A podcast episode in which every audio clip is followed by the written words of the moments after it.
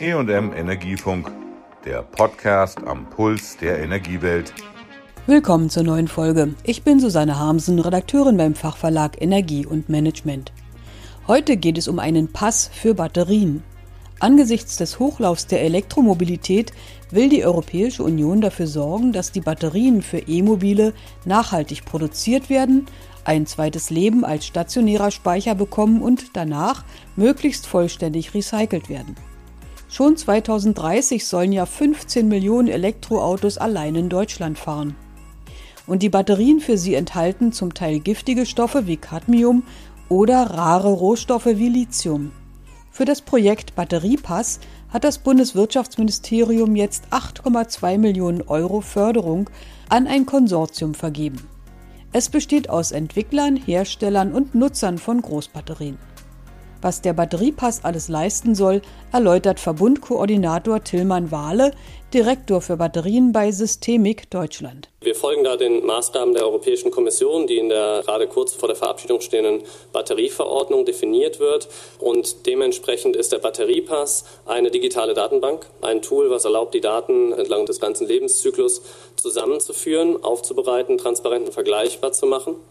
Dieser wird zum einen ja auf die Batterie aufgebracht, nicht nur durch einen direkten physischen Kontakt, sondern auch digital zugänglich, also sei es über eine Website beispielsweise, aber vor Ort auch beispielsweise durch einen QR-Code.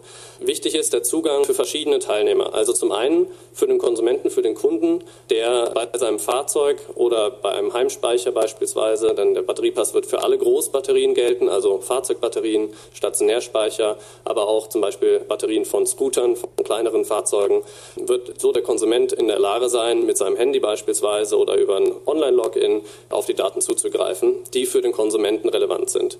Andere Daten mit anderen Zugriffsrechten werden verfügbar sein für Unternehmen, Business to Business und auf einer anderen Ebene Daten spezifisch bereitgestellt für den Regulator, für die Politik. Der Batteriepass ordnet sich in die Richtlinie der EU ein, die nachhaltige Speicher ab 2026 vorschreiben wird. Zugleich ergänzt er Industrieanlagen für Herstellung und Recycling von Batterien, die in Deutschland und der EU derzeit mit staatlicher Förderung entstehen.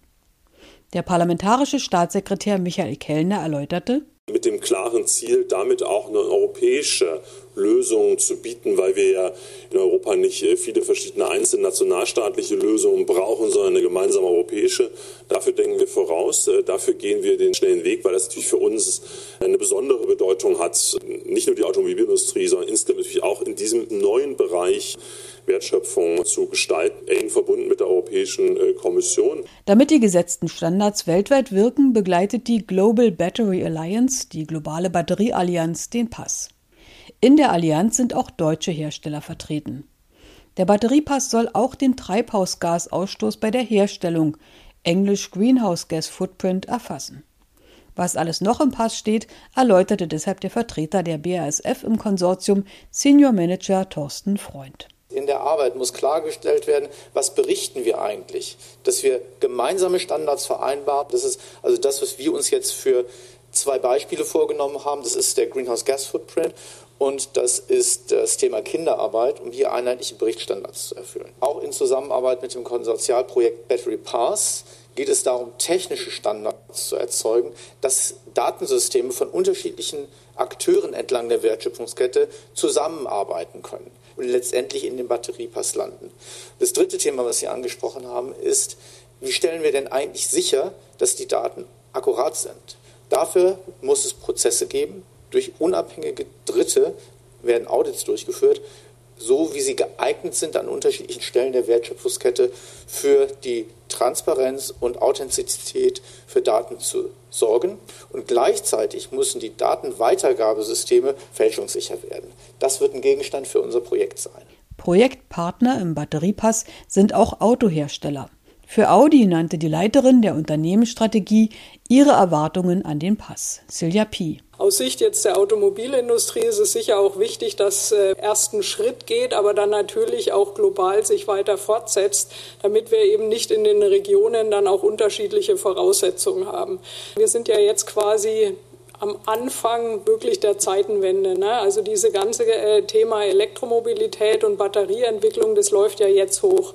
Und deswegen ist es aus unserer Sicht eben wichtig, jetzt sehr frühzeitig tatsächlich auch zu wissen, was sind denn die Voraussetzungen, auf die wir uns einstellen müssen, um das dann eben proaktiv auch in die Entwicklung der Batterie äh, zusammen dann eben mit den anderen Wertschöpfungspartnern direkt einfließen zu lassen. Also insofern würde ich sagen, es ist jetzt wirklich der richtige Zeitpunkt, den Weg klar zu beschreiben, damit wir eben gleich richtig loslaufen. Auch die Arbeitsbedingungen in der Rohstoffextraktion, der Batteriezustand und weitere Daten gehören in den Pass. Er soll damit ein Schlüsselbaustein für Nachhaltigkeitstransparenz werden, hofft Susanne Kadner. Sie ist Leiterin für den Themenschwerpunkt Energie und Nachhaltigkeit an der AKTech, der Akademie für Technikwissenschaften. Aber um es für eine echte Kreislaufwirtschaft interessant zu machen, geht es eben darum, auch Daten über den Lebenszyklus der Batterie zu sammeln. Das heißt, über den Zustand der Batterie, State of Health, State of Charge, welche Extremtemperaturen die Batterie durchgemacht hat, ob es ein Deep Discharge gab beispielsweise.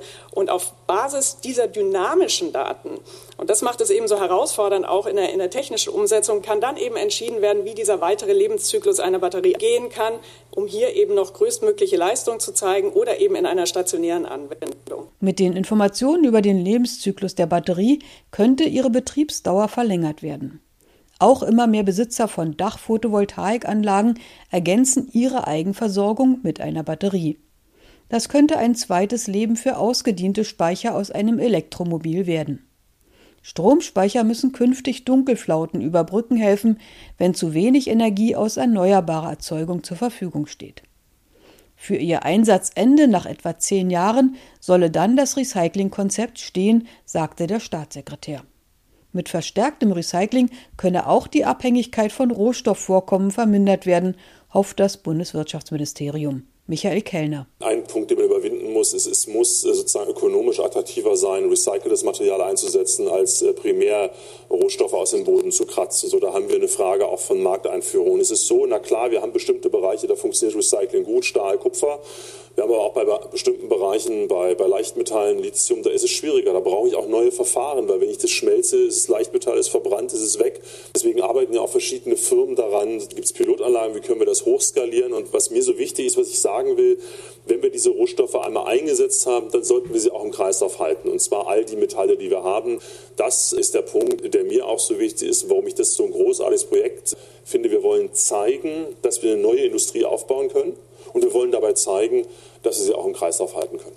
Schon jetzt seien Elektroautos auf der Straße klimafreundlicher als Verbrenner. Eine große Herausforderung stecke noch in der Batterie, denn diese bringe aus der Herstellung einen Rucksack an Treibhausgasemissionen mit, der größer ist als bei Verbrennungsmotoren. Nur wenn also auch die Batterie nachhaltig werde, könne sie zur erfolgreichen Energie- und Verkehrswende beitragen. Das Recycling sei nicht so sehr das Problem, mehr noch die umweltgerechte Produktion der Batterien, meint Projektkoordinator Tillmann Wahle. Das ist jetzt kein Problem, was uns kalt erwischt. Die Maßnahmen, die Technologien existieren im Wesentlichen alle und Batterien werden auch schon heute in großen Mengen und kommerziell oder industrialisiert recycelt. Insbesondere Recycling ist, ist eine, eine Technologie und ein Markt, der existiert. Upstream ist zur Mine hoch gibt es verschiedene Maßnahmen, um äh, Nachhaltigkeit sicherzustellen. Fakt ist aber, entlang der ganzen Wertschöpfungskette nicht hundertprozentig in der Anwendung, was ja in einer jungen Industrie nicht unerwartet ist. Und hier trägt eben der Batteriepass auch dazu bei, die Konsistenz und flächendeckende Anwendung eben mit zu gewährleisten und in die volle Anwendung zu bringen und dann eben auch sinnvoll zu skalieren und nachvollziehbar zu machen, um eben die, die sinnvolle, ökonomisch wie auch ökologisch und soziale Anwendung sicherzustellen sicherzustellen. Die EU-Batterierichtlinie soll ab 2025 für alle neu angeschafften Batterien in Fahrzeugen, stationären Anwendungen und größeren Industriespeichern in Deutschland und Europa verpflichtend werden. Mit dem Pass soll ab 2026 auch das jeweils beste Praxisbeispiel schnell zum Standard für alle Hersteller werden. Die damit verknüpfte Dateninfrastruktur befördere diesen Erfahrungsaustausch, hofft das Konsortium. Der Batteriepass soll die Anforderungen der kommenden EU-Batterieregulierung erfüllen helfen, erläutert der Verbundkoordinator. Tillmann Wahle. Ab 2026 wird der Batteriepass gemäß des Entwurfs der Batterieverordnung verpflichtend werden. Die Batterieverordnung selbst steht jetzt kurz vor der Verabschiedung. Im März hatten Parlament und Europäischer Rat dazu ihre angepassten Vorschlagsentwürfe verabschiedet. Und jetzt verhandeln diese drei Institutionen und äh, wir erwarten Mitte des Jahres die, die finale Verabschiedung. Die Verordnung selbst wird dann ab 2025 in Kraft treten und die ersten Maßgaben dann äh, sukzessive eingefasst werden. Letztendlich werden die Inverkehrbringer der Batterien verantwortlich sein, dass der Batteriepass ausgefüllt wird und die Compliance, die, die angemessene Ausfüllung auch funktioniert. Dafür heißt es natürlich dann die Kooperation und das Einfordern der Daten entlang der ganzen Wertschöpfungskette. Und das ist eine globale. Ab 2031 gelten in der EU dann auch zusätzlich Rezyklatquoten für alle großen Batterien.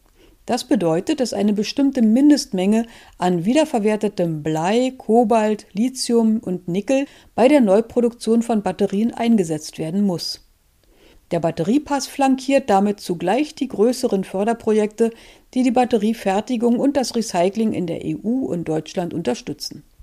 Sie laufen unter dem Titel IPCAI, das ist kurz für wichtige Projekte von gemeinsamem europäischen Interesse. Das war die heutige Folge zur Entwicklung eines Batteriepasses, die mit 8,2 Millionen Euro gefördert wird. Tschüss, sagt Susanne Harmsen. Das war der EM Energiefunk. Bleiben Sie voller Spannung.